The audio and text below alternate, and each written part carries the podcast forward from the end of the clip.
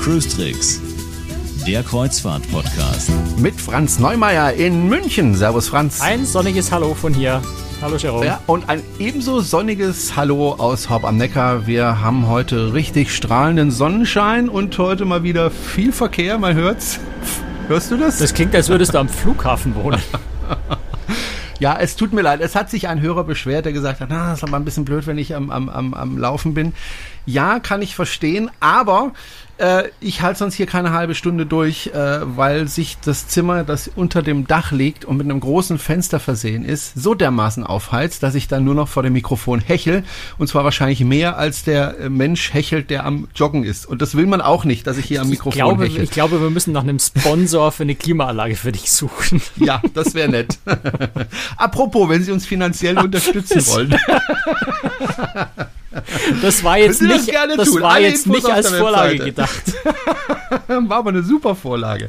Ja, ähm, ich bin jetzt kurz bevor ich in Urlaub fahre. Ich werde äh, in die Bretagne ans Meer fahren, nach Saint-Malo mal wieder. Das war, da war ich schon länger nicht mehr. Und als ich mich darauf vorbereitet habe, Franz, auf diese Reise, und zwar auch emotional vorbereitet habe, also auf YouTube mir ein paar Filmchen angeschaut habe über Saint-Malo, also die neueren Filme, habe ich eine Reportage, ich glaube aus dem Jahr 2019 gesehen. Und was sehen meine erstaunten Augen? Im Hafen liegen eine AIDA. Ich vermute Aura oder Cara, also ein kleineres Schiff.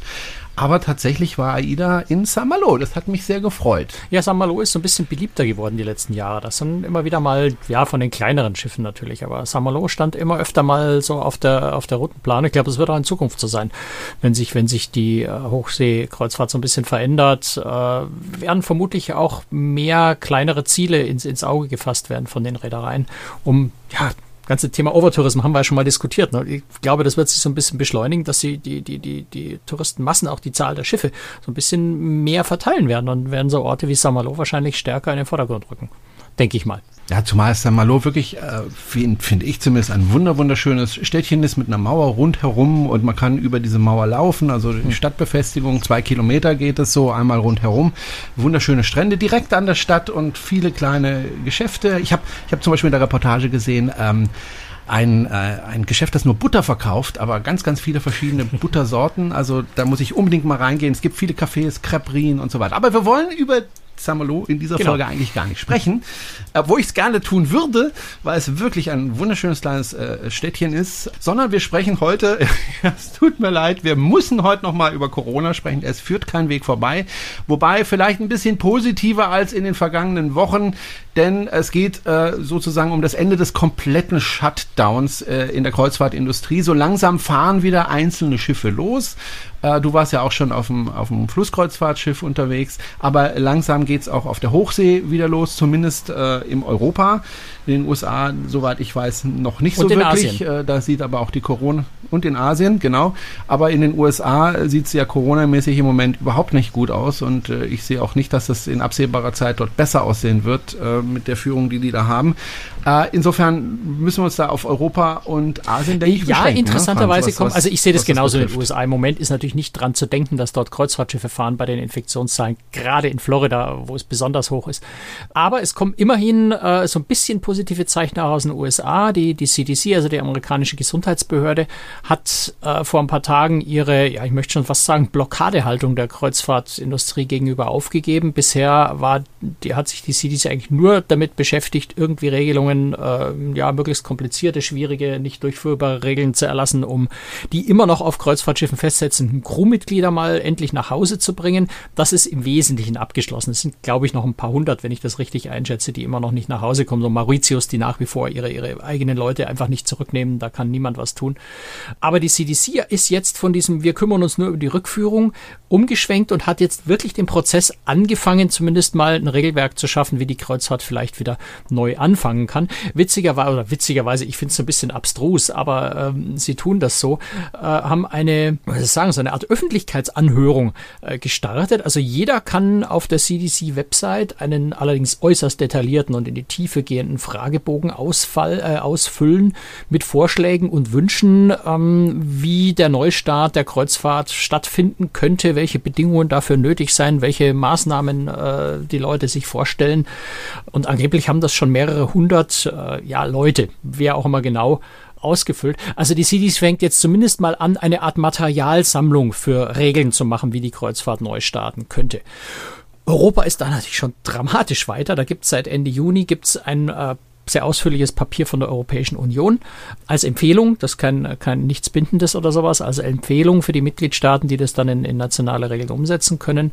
Mm, die, äh, diese Empfehlungen also ziemlich genau, äh, ja, eben Vorschläge und, und Konzepte enthalten, wie der Neustart stattfinden kann. Und in Deutschland ist das ja auch schon umgesetzt worden. Es gibt in, in Norddeutschland, also zwischen den, zwischen den äh, Behörden, zwischen den Städten Bremerhaven, Hamburg, Warnemünde, Kiel, ähm, also allen, die da irgendwie beteiligt sind, gibt äh, sehr detaillierte Vereinbarungen, die dazu geführt haben, dass eben gerade jetzt äh, vor ein paar Tagen, also vor ein paar Tagen, wo wir aufzeichnen, Podcast kommt in einer Woche, ähm, also dann zum Zeitpunkt, wenn der Podcast zu hören ist, vor zehn Tagen, zwölf Tagen, die Kreuzfahrt in Deutschland ja schon wieder begonnen hat. TUI Cruises ist mit der Mein Schiff 2 ab Hamburg auf eine sogenannte blaue Reise, also drei Nächte ohne, waren es drei Nächte? Samstag, äh, Freitag auf Samstag, Sonntag auf Montag, ich glaube drei Nächte ohne Hafenstopp einfach mal in die Nordsee bis nach Christiansand in Norwegen, dort mal das Schiff dreimal umgedreht und wieder zurückgefahren. Aber es ist die erste Kreuzfahrt, die faktisch läuft und nach allem, was man hört, ich war nicht an Bord, nach allem, was man hört, ist das auch relativ problemlos und, und, und äh, unkritisch äh, abgelaufen. Das heißt, die Kreuzfahrt ist im ersten Schritt schon in Gang gekommen in Europa. Und das ist natürlich ein Riesenvorteil äh, im Vergleich zu den USA, die da nur ganz, ganz neidisch und vielleicht auch ein bisschen skeptisch zu uns rüberschauen können und hoffen, dass das auch hier alles gut geht.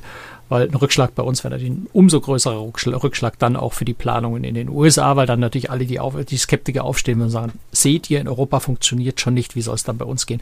Also insofern kann man da nur hoffen, dass es hier wirklich gut geht, aber es sieht im Moment ja, wie gesagt, Stand wenn der Podcast äh, zu hören ist von vor zehn Tagen, ähm, erstmal ganz gut aus. Genau, wir zeichnen nämlich am 28. Juli auf und dann können Sie ja selber einordnen, äh, wie aktuell äh, oder nicht aktuell das ist. Ähm, äh, Übrigens Franz, vielleicht noch schnell anzumerken, weil darüber gern, werden wir danach ja. nicht mehr reden. In Asien hat die Kreuzfahrt auch wieder begonnen. Dream Cruises, also eine Tochter von, von äh, Genting Hongkong, dem, dem größten Kreuzfahrtkonzern in, äh, in Asien, hat die erste Kreuzfahrt äh, von Taiwan aus äh, ge äh, gestartet auf der Dream Explorer, Explorer Dream, Explorer Dream heißt das Schiff, so rum. Und äh, die fahren sogar, äh, haben, haben sogar Hafenstopps. Also die fahren ein paar taiwanesische Inseln an ganz ähnlichem äh, Infektionsschutzkonzept. Also alles ziemlich ähnlich wie das, was wir hier in, in Europa auch machen. Die haben sogar 21 Tage Quarantänephase für die Crew vorneweg äh, gehängt. Bei uns sind es 14 Tage oder bisschen mehr als 14 Tage, was die, was AIDA und TUI Cruises und, und Hapag-Lloyd Cruises die anderen, die das machen, ihre Crew also vorher in Quarantäne äh, setzt, um sicherzugehen, dass zumindest die Crew äh, erstmal virenfrei ist, wenn die Kreuzfahrt losgeht. Wir müssen gleich auch noch über AIDA sprechen. Da gab es ja in der Crew äh, Corona-Fälle. Reden wir aber gleich drüber. Ich würde es gerne mhm. ein bisschen ordnen und erstmal ähm, auf ja. die Flusskreuzfahrten eingehen. Denn die Flusskreuzfahrten sind ja als erstes gestartet. Du hast auch schon eine Flusskreuzfahrt gemacht. Äh, wir haben auch darüber berichtet. Kann man sich anhören in einer der letzten Folgen oder in der letzten Folge. Flusskreuzfahrten das hat ja ganz gut geklappt. Denkst du, dass ähm, die als erstes wieder so hochfahren können, dass es einigermaßen normale Kreuzfahrten gibt mit Flusskreuzfahrten? Also einigermaßen normal meine ich mit der also Zahl der Kreuzfahrten, dass sie hochgefahren werden? Ach ja, also gut, man wird natürlich jetzt nicht, nicht auf die Gesamtzahl der Schiffe äh, zurückgehen in absehbarer Zeit, äh, wie das vor der Krise war, aber es sind ja schon relativ viele Flusskreuzfahrtschiffe wieder unterwegs. Diejenigen, also ich war ja auf, in, in Portugal auf dem Douro mit der Rosa Alva unterwegs, da waren relativ wenig Passagiere Passagiere an Bord. Was, glaube ich, viel damit zusammenhängt, dass die Leute im Moment noch so ein bisschen zurückschrecken davor, auch Flüge zu machen. Also man muss nach Portugal fliegen. Ähm, das hält sicher einige davon ab, auch wenn ich finde, haben wir letztes Mal auch schon kurz drüber gesprochen. Man kann schon fliegen, wenn man sich selber einfach anständig schützt, dann ist es nicht so tragisch.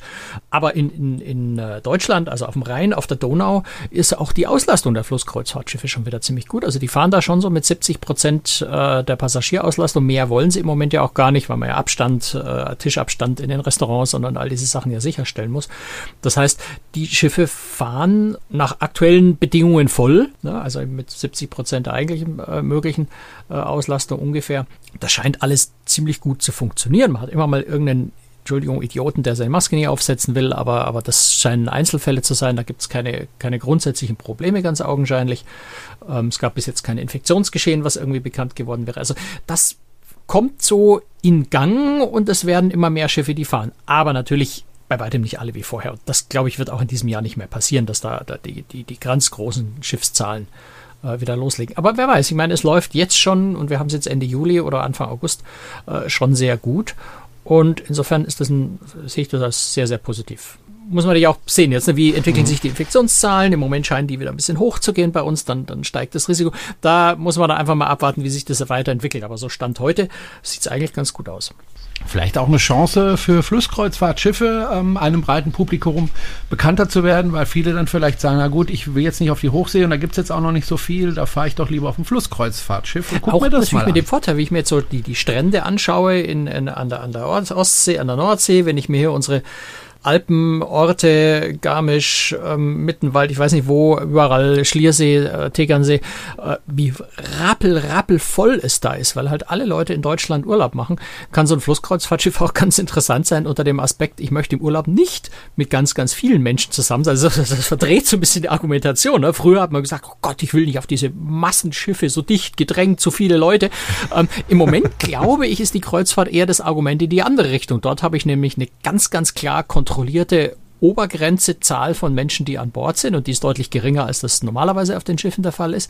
Insofern kann so eine, gerade eine Flusskreuzfahrt dann schon auch mal so die Flucht von den Massen sein. Äh, Finde ich ganz, ganz irre, dass wir solche Argumentation, äh, Argumentationen für, für die Kreuzfahrt zurzeit haben. Es ist eigentlich völlig verrückt, äh, die Zeiten, in der wir gerade leben. Ähm, Franz, lass uns jetzt mal zur Hochsee-Geschichte gehen es ging gerade los, die hatten verkündet, AIDA und auch TUI Cruises, so, jetzt wollen wir es wieder wagen, jetzt wollen wir es probieren. Und prompt kamen dann die ersten Corona-Fälle in der Crew. Und ähm, wenn ich dann so in den Medien geguckt habe, dann, dann war das da so nach dem Motto, ja, seht ihr, das kann doch gar nicht funktionieren und äh, ist doch alles schlecht. Ähm, ich sage mal, es ist genau das Gegenteil. Also man muss vielleicht die Situation ganz kurz erklären, um, um äh, zu, äh, über, äh, zu wissen, über was man spricht. AIDA hat insgesamt, glaube ich, drei Charterflieger, zwei aus Indonesien, einen aus, äh, aus den Philippinen mit Crew äh, direkt nach Rostock-Lage äh, eingeflogen. Crew, die dann wesentlich für die AIDA Mar und die AIDA Blue offensichtlich gedacht war, die ja von Rostock-Warnemünde und von Kiel aus fahren und äh, im August. Und die Crew geht dann eben in diese mehr als 14-tägige Quarantänephase. Es wurde vor dem Flug äh, ein Corona-Test gemacht. Es wurde direkt vor der Einschiffung ein Corona-Test gemacht und ganz planmäßig, völlig unabhängig von den Ergebnissen, geht die Crew auch in ihren Kabinen äh, in, in Quarantäne. Das ist das Grundkonzept für den Neustart, um eben sicherzustellen, dass du keine Infektionen unter der Crew hast, sobald das Schiff mal mit Passagieren fährt. So, jetzt ist vor dem Flug äh, waren alle Tests negativ. Nach dem Flug, also vor der Einschiffung an, an Bord, hat man dann äh, zehn positive Fälle festgestellt. Es ist dann nochmal nachgetestet worden. Äh, alle Crewmitglieder dabei hat man dann nochmal einen äh, gefunden. Jetzt ist nur der entscheidende Punkt ist, ich glaube, das zeigt eher, dass das Konzept funktioniert. Ja, weil äh, wir müssen ja, müssen ja nicht so tun, als würde Corona sich in Luft auflösen, nur weil ein Schiff in der Nähe ist.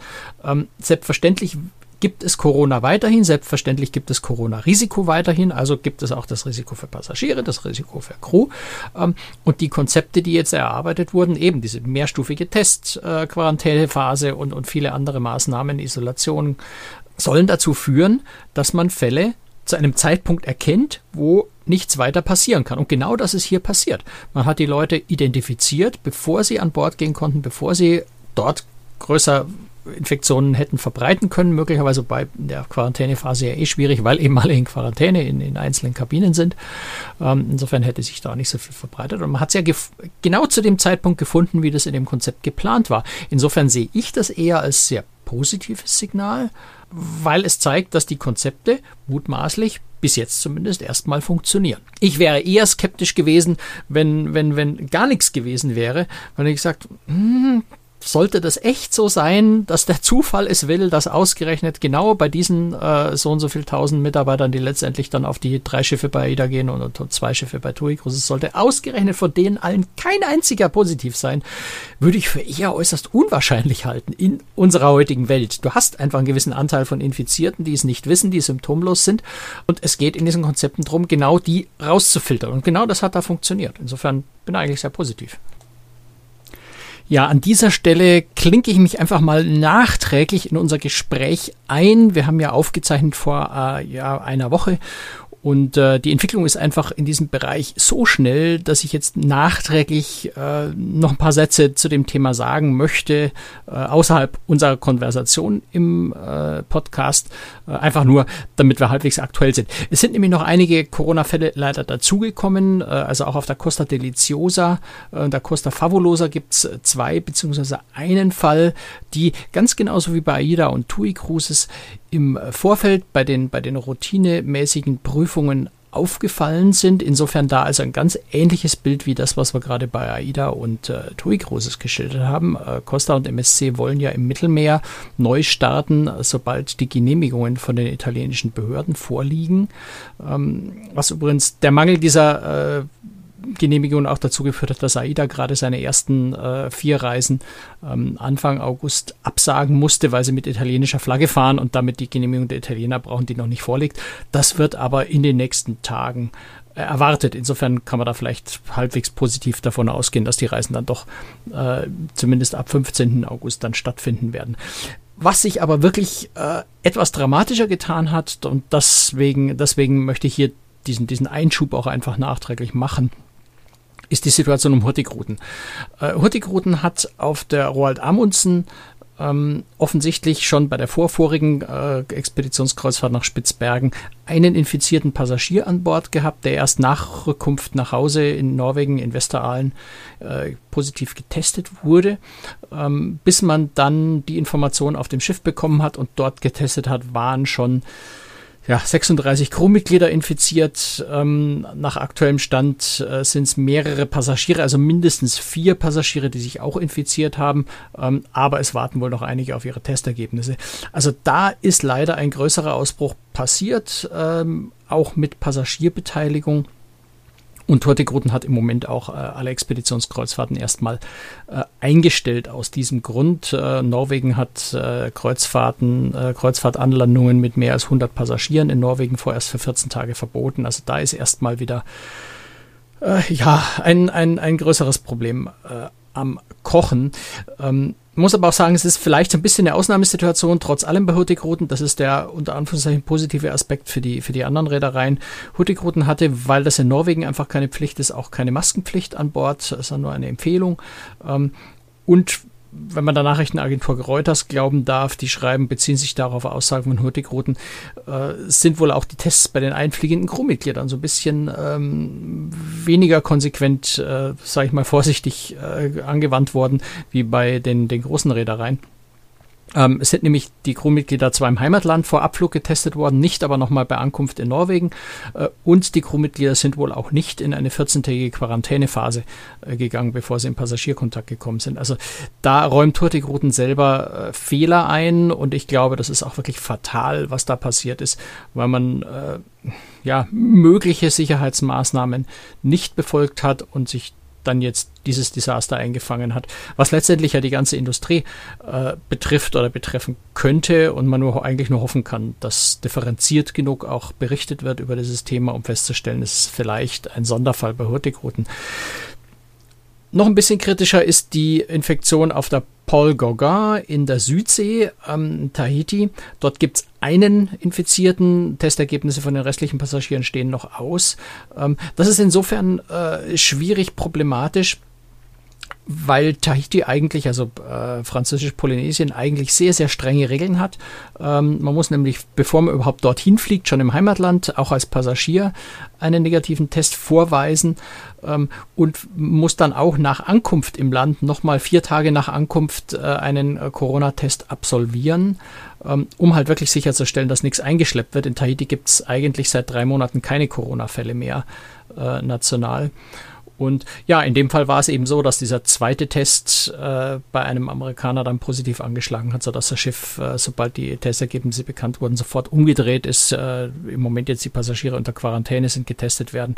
Ähm, also da äh, gab es eben diese Infektion äh, trotz hoher Sicherheitsmaßnahmen und das ist, gibt einem so ein bisschen zu denken. Auf der anderen Seite ist der Infizierte ein Amerikaner. Ähm, da ist natürlich wirklich die Frage, sollte man Passagiere aus so ähm, solchen Ländern, die so extrem hohe Infektionsraten haben, äh, überhaupt an Bord nehmen zurzeit. Aber das ist natürlich eine ganz äh, schwierige Frage, auch wenn sich die Infektionszahlen so unterschiedlich und so dynamisch und so schnell äh, entwickeln und verändern. Also all das gibt so ein bisschen ein, ein, ein äh, ambivalentes Bild. Die Tendenz scheint mir immer noch zu sein, dass die Sicherheitsmaßnahmen funktionieren, aber es ist auch klar, 100 Prozent geht einfach nicht. Inzwischen hat MSC auch das vielleicht noch schnell angemerkt, äh, das Neustartkonzept bekannt gegeben. Dort sind Corona-Tests für sämtliche Passagiere vorgesehen. Das könnte vielleicht auch ein äh, Vorbild für andere Reedereien zu sagen, wir erhöhen die Sicherheitsmaßnahmen noch weiter äh, und verlangen wirklich einfach Corona-Tests von allen. Ja, das bis hierher der Einschub. Und jetzt einfach wieder zurück zu unserem regulären Ablauf im Podcast. zurück an Jerome mit der nächsten Frage. Trotzdem finde ich das durchaus mutig von einem Crewmitglied aus den Philippinen, sich wieder in ein Flug Flugzeug zu setzen, nach Deutschland zu fliegen, um auf dem Schiff zu arbeiten. Mutig deswegen, weil wir haben ja gesehen, dass, äh, wenn es dann doch zu einem Ausbruch käme, äh, wie schwierig das dann ist, wieder die Crew vom Schiff wieder runter ja, zu gut, bekommen, wobei die, ne? und die, nach Hause die Bedingungen sich auch ein bisschen geändert haben. Ja. Also das ist jetzt ähm, äh, deutlich, deutlich leichter geworden und alles, über was wir in der Vergangenheit über Crewführung geredet haben, glaube ich, ist Vergangenheit. Das basiert auf äh, nicht vorbereitet sein äh, von, von allen Beteiligten, durch, äh, bedingt durch massives Mauern von, von bestimmten Regierungen äh, und so weiter. Also das sind so, das sind so Vergangenheit und, und heute gibt es ja Konzepte, es gibt ja Ideen, es gibt ja Vorstellungen, wie man damit umgehen kann, es gibt Vereinbarungen. Insofern würde ja heute das alles wesentlich geregelter stattfinden. Aber ich glaube, das ist was sehr Theoretisches jetzt. Ne? Und an der anderen Seite mutig für die Crew, klar, aber ich glaube, es ist auch nicht mutiger als ein äh, weiß ich nicht, ein Kellner, der seinen Job im Restaurant wieder aufnimmt, einfach weil er das Geld braucht, weil er irgendwann mal wieder Geld verdienen muss. Äh, ein, ein, Friseur, der, der in, in ganz engem Kontakt äh, seine Kunden behandelt, da gehört auch irgendwie Mut dazu, weil natürlich setze ich mich einem gewissen Infektionsrisiko irgendwo aus, wenn ich, sobald ich in die Öffentlichkeit gehe. Das tut jeder, der von uns zum Einkaufen geht und ich gehe zum Einkaufen, auch wenn ein Moment sicher sehr klein ist, aber ein gewisses Risiko besteht, gehe ich trotzdem hin, weil ich halt einkaufen muss. Und, und ein Crewmitglied fliegt dahin, weil er arbeiten will, weil er seine Familie ernähren will. Das ist halt so das, was sich in unserer gesamten Gesellschaft gerade durchzieht, ist nach und nach werden wir bereit, etwas höhere Risiken einzugehen oder müssen höhere Risiken eingehen, damit unser Leben überhaupt weitergehen kann. Ich glaube, wir müssen uns einfach damit abfinden. Das ist, glaube ich, einfach diese viel zitierte neue Realität, ähm, mit der wir lernen müssen, umzugehen. Und das ist ein Teil davon. Wir haben ja schon am Anfang gesagt, äh, AIDA und TUI Cruises starten wieder vorsichtig. Also es gibt zum Beispiel von AIDA äh, die blaue Reise.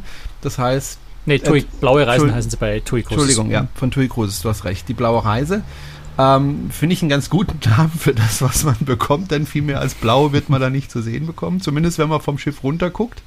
Ähm, das heißt, man fährt auf ja, die Nordsee die raus und, und, und ist halt genau. auf dem Meer, fährt halt keinen Hafen an.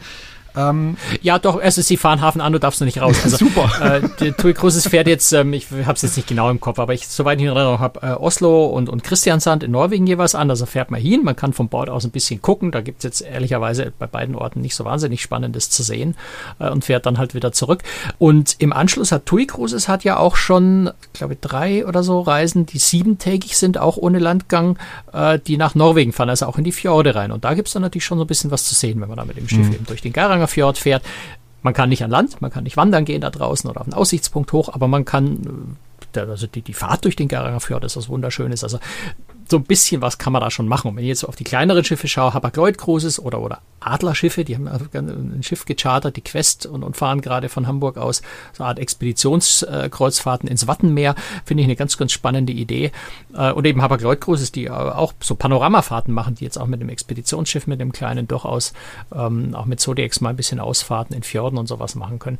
Das ist schon nicht so schlecht, finde mhm. ich. Ich finde es sogar ganz spannend, wenn man einfach auch mal nicht diesen Druck hat, an Land gehen zu ja, müssen. Ich habe ich hab, ich hab, hab ein bisschen übertrieben, weil ich darauf überleiten wollte, ähm, dass ja in der Presse dann so Schlagzeilen sind, ja, das ist ja völlig bekloppt und äh, Kreuzfahrt ad absurdum.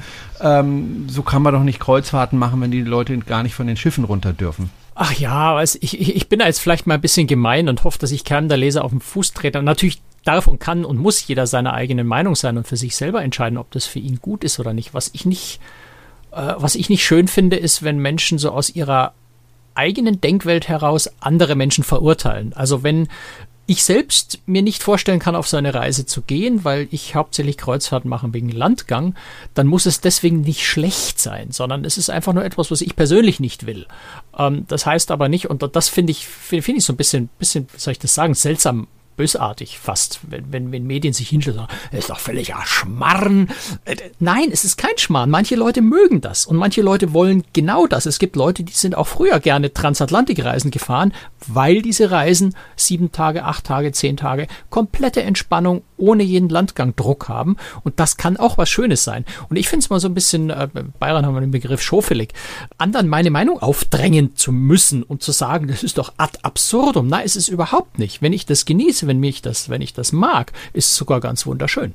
Insofern, ja, fange ich da nicht so viel an. Das ist so ein bisschen ein Projizieren von Kreuzfahrtvorurteilen äh, dann wieder auf Leute, die das eigentlich genießen würden, denen das madig zu machen, finde ich, finde ich nicht in Ordnung. Und es gibt durchaus auch Passagiere, das habe ich erlebt, äh, als ich auf der AIDA gearbeitet habe, die äh, auf dem Schiff gehen und äh, die Hafen anlaufen, aber in keinem einzigen Hafen von, von Bord gehen, sondern die einfach die Schiffsatmosphäre genießen, die es genießen, wenn alle an Land sind, äh, ein relativ leeres Schiff äh, zu haben äh, und da die Ruhe genießen. Und äh, das ist ja auch okay, wenn man das so macht. Ne? Es wäre jetzt nicht meine Art, das zu machen, aber äh, warum nicht? Ne?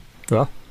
Also ja, es ist einfach, es ist einfach Geschmackssache. Ja, irgendwo. genau. Ja. Okay, ähm, also es gibt jetzt, du hast es schon gesagt, ähm, Schiffsreisen, kurze Schiffsreisen mit AIDA und mit TUI Cruises, wobei ich mir da wünschen würde, dass man das länger als drei Tage macht, ähm, weil man dann auch weniger Durchsatz hat an Passagieren. Ähm, Wäre eigentlich keine schlechte Idee, die länger zu machen, aber ich denke mal, ist am Anfang jetzt erstmal super vorsichtig und, und probiert es aus. Also es sind ja drei Nächte ja. und vier Nächte ja. Reisen und, und im, im Anschluss dann diese sieben Nächte äh, Norwegen. Ah, okay, sieben Nächte immerhin. Gut, das ist ja dann fast eine normale das Reise. Das ist bei TUI Groß, ja. bei AIDA, die haben wirklich diese drei und vier Nächte ähm, von Kiel, Warnemünde, Hamburg aus. Ja, auch mit, mit, mit echt mit, mit der AIDA Perla von äh, Hamburg aus, mit einem richtig großen Schiff. Ähm, das kann auch ganz spannend sein, ne? so ein großes Schiff mit relativ wenig Leuten an Bord. Äh, da kannst du diese vielen, vielen Möglichkeiten, die so ein Schiff bietet, mit den ganzen Restaurants, Bars, ja, nicht am Bartresen, aber, aber, aber an den Tischen, ähm, die vielen Möglichkeiten von so einem Schiff, äh, glaube ich, ganz gut ausschöpfen. Ja. Und da kann man ein paar Tage damit verbringen, ohne dass einem langweilig wird. Vielleicht will ich ja auch, dass mir langweilig wird, ja. Also das ist ja mal in unserer heutigen Gesellschaft, man muss immer Power, Power, Power, Hektik, Stress, Stress, Stress, schnell, das noch, jenes noch, das noch optimieren, hier noch hinrennen, da noch hinrennen. Nee, vielleicht will ich ja auch einfach mal mich einfach nur auf meinen Balkon legen, in den Himmel oder aufs Meer starren und stundenlang nichts tun.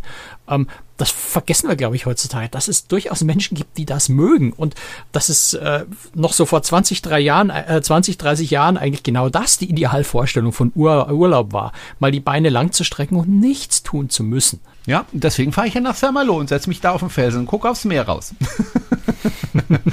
gut.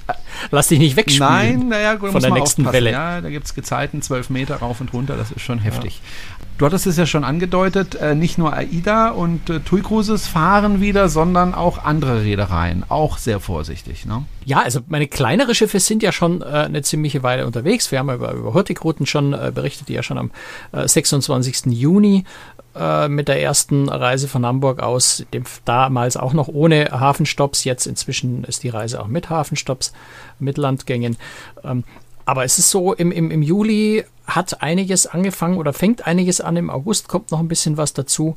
Also du hast, ja, du hast selbst in der Südsee die Aranui, äh, Aranui 5 äh, fährt wieder. Du hast Croisi Europe, die in, in Mittelmeer Korsika fahren. Äh, du hast, äh, ja, Bagreuth haben wir schon erwähnt, norwegische Fjorde, Nordostseekanal, solche Geschichten. Die, die Postschiffroute von Hurtigruten fährt wieder, da kann man auch aus Deutschland inzwischen wieder mitfahren, nachdem man nach Norwegen einreisen Ponant darf. fährt ja auch wieder. Ponant, mhm. ja, Ponant hat acht Schiffe in Dienst inzwischen. Also die, die fahren schon fast mit der kompletten Flotte wieder. Auch Island, Spitzbergen, solche Routen. Äh, da ist ganz viel. Sailing Classics, äh, eine Reederei mit, mit Segeljachten, haben wir auch schon mal darüber berichtet, fährt seit Mitte Juli wieder.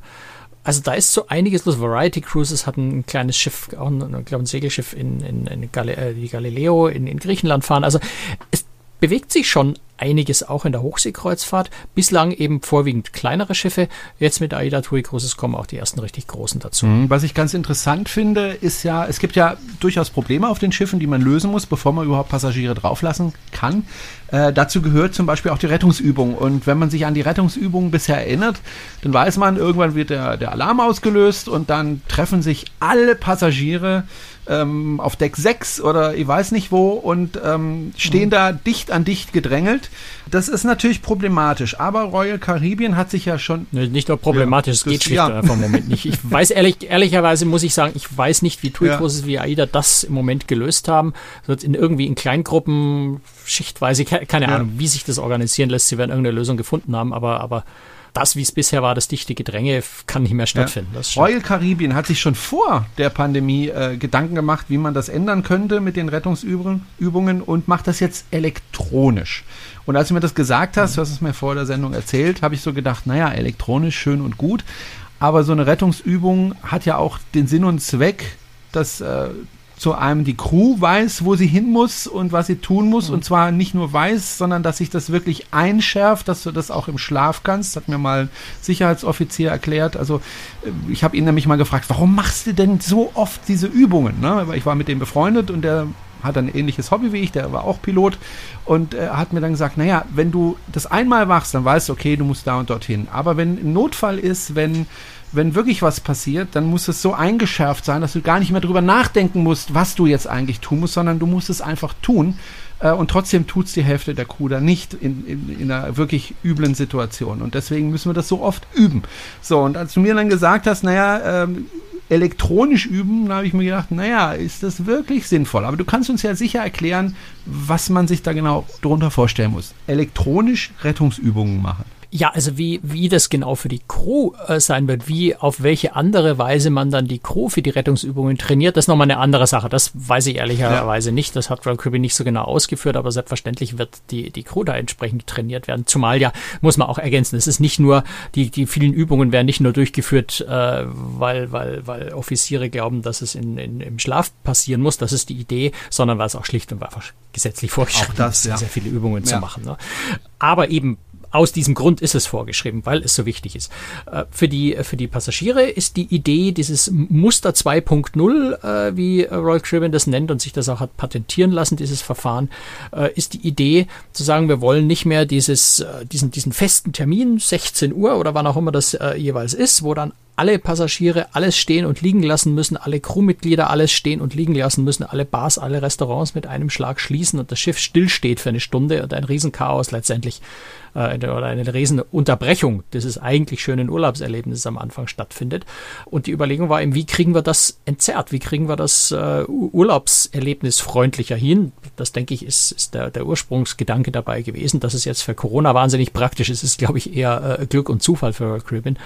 Ähm, die Idee ist also, das ganze, die ganze Rettungsübung, das, was du sonst zu Hunderten zusammengedrückt an der Musterstation äh, Zweifel sowieso nicht siehst, weil das Display zu weit weg ist und das Crewmitglied, das es vorführt, zu weit weg ist und andere Passagiere vor dir stehen. Das Ganze jetzt einfach auf deinem Tablet, auf deinem Smartphone oder auf dem interaktiven Kabinen-TV dir im Detail anzugucken. So ein bisschen Checklistenartig. Du musst dann auch irgendwie bestätigen, äh, ich habe es gesehen, ich habe es mitgemacht. Also diese ganze Rettungsübung einfach in elektronischer Form durchzuführen. Das kannst du dann machen, wann du willst. Ja, wenn du, wenn du um, um, um 11 Uhr schon an Bord bist, dann sagst du, komm, erledigen wir schnell, dann ist es in zehn Minuten rum und du hast den Rest des Tages frei und musst dir nicht mehr überlegen, ah, um vier muss ich ja dann zur Rettungsübung. Es ist für dich ja schon erledigt. Ähm, oder wenn du ganz knapp aufs Schiff kommst, kannst du erstmal dich auf dein Bett legen und durchschnaufen und musst nicht sofort weiterrennen zur Rettungsübung, weil die in zehn Minuten stattfindet, sondern kannst dir ein bisschen mehr Zeit lassen damit. Und am Ende, wenn du also diese Übung absolviert hast, musst du nur einmal und das glaube ich ist wichtig, zu deiner Musterstation laufen, damit du auch diesen Weg einmal gegangen bist und weißt, wo du hin musst und weißt, wie die Musterstation aussieht und dort bei einem Crewmitglied dir bestätigen lassen, absolviert. Und dann gilt die Musterübung, äh, die, die Rettungsübung als für dich äh, abgeschlossen. Und ich finde das von der Idee her, finde ich das wirklich einfach auch sehr bequem. Und ich glaube auch, dass es vielleicht äh, dazu führt, dass die Leute der Muster, der Rettungsübung mehr Aufmerksamkeit schenken, wenn sie es individuell machen. Ähm, jedenfalls auch nicht weniger, als äh, wenn sie in der Rettungsübung stehen und nicht hinhören. Lass uns noch äh, über die Häfen sprechen. Die Sache ist ja die, äh, viele Häfen hatten ja Probleme damit, dass zu viele Schiffe gekommen sind oder zu große Schiffe gekommen sind. Ich denke da zum Beispiel an Venedig.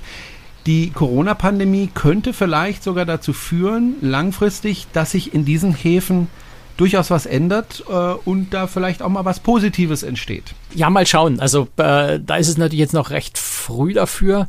Was ich mir vorstellen kann, ist, dass der eine oder andere Hafen, die eine oder andere Region jetzt anhand der Pandemie mm, erstmal realisiert, was passiert eigentlich, wenn die Schiffe nicht mehr kommen ja, dass also gezwungenermaßen diese Erfahrung machen, wie sieht das eigentlich aus.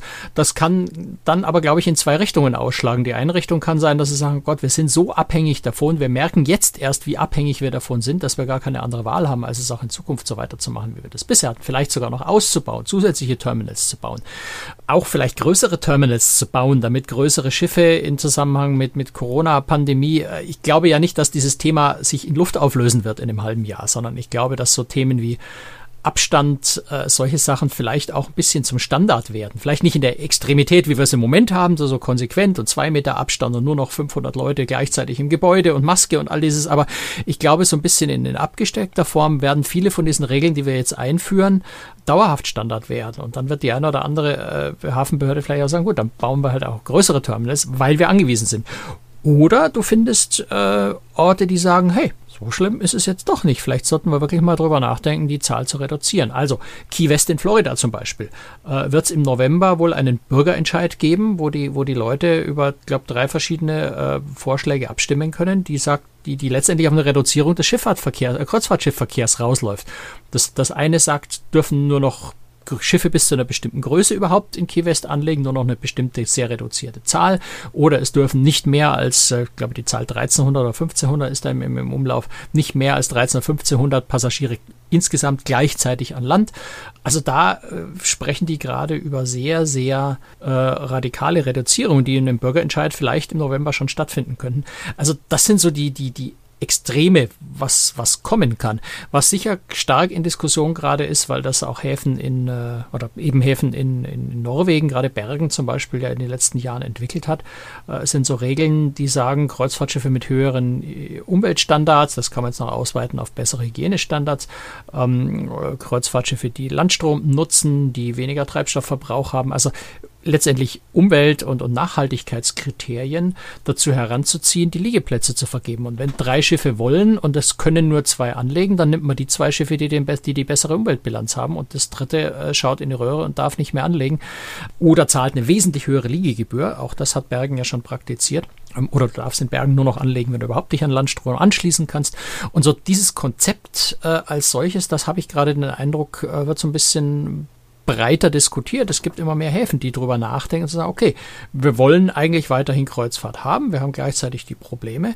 Vielleicht können wir das lösen, indem wir solche Auflagen machen und, äh, und, und abhängig davon machen, wie, wie umweltfreundlich, wie nachhaltig die Schiffe sind, ob sie bei uns noch anlaufen dürfen. Also ich glaube, solche Entwicklungen äh, wird Corona auch wenn es keinen direkten Zusammenhang gibt, wahrscheinlich beschleunigen äh, und befeuern, weil jetzt auch mehr Zeit mal zum Nachdenken ist, zum Konzepte schmieden ist, weil die Kreuzfahrt nicht in dem Umfang zurückkommen wird, wie es vorher war, äh, sodass man vielleicht bei der, bei der Rückkehr dann auch äh, andere, andere Bedingungen einfach einführen mhm. kann, ohne jetzt im laufenden Betrieb irgendwas radikal ändern zu müssen, was ja immer schwierig war. Ein anderer Aspekt war ja auch von Anfang an, äh, über den wir auch immer wieder gesprochen haben, die wirtschaftliche Situation der Reedereien. Ähm, wir hatten da relativ schnell gesagt, also die großen Reedereien werden wahrscheinlich keine allzu großen Probleme bekommen. Bei den kleineren wissen wir das nicht so genau, aber jetzt. Also Probleme bekommen ja, schon, aber sie werden sie lösen ja, können. Genau. Das ist der Punkt. Ähm, aber es gibt inzwischen Reedereien, die die nicht mehr lösen konnten. Also es gibt jetzt auch äh, erste Insolvenzen und erste Reedereien, die aufgeben. Pullman, mhm. Tour, Cruises, Transocean und FTI Cruises geben auf, lese ich da. Aus, ja, in unterschiedlichen Ver Verhältnissen, ja. ja. Also Pullman Tour Cruises äh, ist, ist in, in Gläubigerschutz gegangen in Spanien.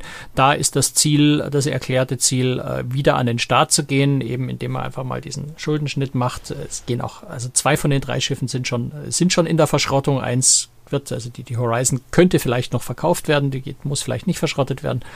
Ähm, aber die Sovereign und die Zenit sind bereits in, in der Türkei äh, an Strand gesetzt worden und werden da schon verschrottet, was echt richtig traurig ist. Die, die Muttergesellschaft von Transozean, CMV äh, in Großbritannien, hat Insolvenz angemeldet. Da ist also das ist jetzt noch nicht so lange her, deswegen ist auch noch ganz unklar, was mit den Schiffen passiert. Da, glaube ich, schaut es sehr düster aus. Und FDI ist jetzt nicht äh, pleite oder so, aber FDI hat einfach äh, reduziert insgesamt im, im, im Unternehmen äh, einige, einige Subfirmen, einige Bereiche und dazu gehört die Kreuzfahrtsparte. Das heißt, FDI macht FDI Großes und mit dem einen Schiff mit der Berlin einfach dicht. Die sagen, wir wollen keine Kreuzfahrten mit eigenem Schiff mehr machen, ähm, ohne dass jetzt da eine Insolvenz oder so dahinter stünde. Aber letztendlich bedeutet es auch das Ende für FDI Großes. Ja, ja traurig. Und ja, also in, in ähnlicher Form, glaube ich, wird es da noch das eine oder andere geben. Vielleicht wird auch weiß ich nicht, ich meine, wenn, ich mir so die großen äh, Kreuzfahrtunternehmen anschaue, Royal Caribbean vor allem, aber Carnival, die sehr, sehr viele verschiedene Marken haben, vielleicht wird es da auch noch eine Konsolidierung geben. Vielleicht wird die eine oder andere Marke abgestoßen, an jemand anders verkauft. Ich glaube, dass wir da noch einiges äh, an Bewegung in dem Markt äh, sehen werden. Also, auch wenn nicht allzu viele Schiffe unterwegs sind, äh, ist es doch äh, sehr interessant, wenn man sich mit der Kreuzfahrtindustrie beschäftigt. Das werden wir auch in zwei Wochen wieder tun obwohl ich im Urlaub bin, Franz. Ich werde ein Equipment mitnehmen nach Saint-Malo, so dass wir dort aufzeichnen können. Wir haben ja sowas ähnliches, oder wir haben im Grunde das gleiche schon mal gemacht, als ich in Hamburg im Urlaub war. Da saß ich damals am Hamburger Hafen, habe von dort aus moderiert, war sehr ulkig, vor allem für die Leute, die drumrum standen und gedacht haben, was redet denn der so blöd in sein Mikrofon rein. Ich werde es in Saint Malo auch wieder machen, dass wir dann also auch das nächste Mal wieder über die Kreuzfahrt sprechen können. Und ich glaube, wir werden auch schon nächste Woche darüber sprechen, weil wir ein relativ aktuelles ja. Thema haben werden. Das heißt, Stimmt. wir werden wahrscheinlich eher dann mal in einen Wochenrhythmus und danach dann drei Wochen Pause. Genau. Also wir ziehen die eine Folge wahrscheinlich einfach um eine Woche vor äh, bleiben aber ansonsten in unserem Zwei-Wochen-Rhythmus. Sie verpassen nichts, sie verlieren keine Folge. Wir werden die eine nur ein bisschen früher machen. Wahrscheinlich. So, und bitte mal nicht gucken, wie wundern, das alles ausgeht. wenn dann Möwen im Hintergrund zu hören sind. Aber ich glaube, in einem Kreuzfahrt-Podcast, wenn da Möwen im Hintergrund sind und es gibt viele Möwen in Saint-Malo, dann ist das auch okay. Und ist schöner als ein LKW, der bei dir am Fenster vorbeifährt, jedenfalls. genau. Alles klar, das war's für heute. Wenn Sie uns unterstützen möchten, finden Sie alle Informationen aus, auf unserer Webseite. Übrigens auch Informationen zu dem Thema, das wir heute besprochen haben, finden Sie auf der Webseite. Gibt es einen schönen Artikel dazu. Da stehen auch nochmal alle Schiffe aufgelistet, äh, die derzeit fahren, so dass wenn Sie jetzt also auf Kreuzfahrt gehen möchten, dann schon mal gucken können, wo kann ich das überhaupt? Gut, das war's von uns. Franz, Dankeschön und bis zum nächsten Mal. Tschüssi. Bis dann. Ciao. Servus.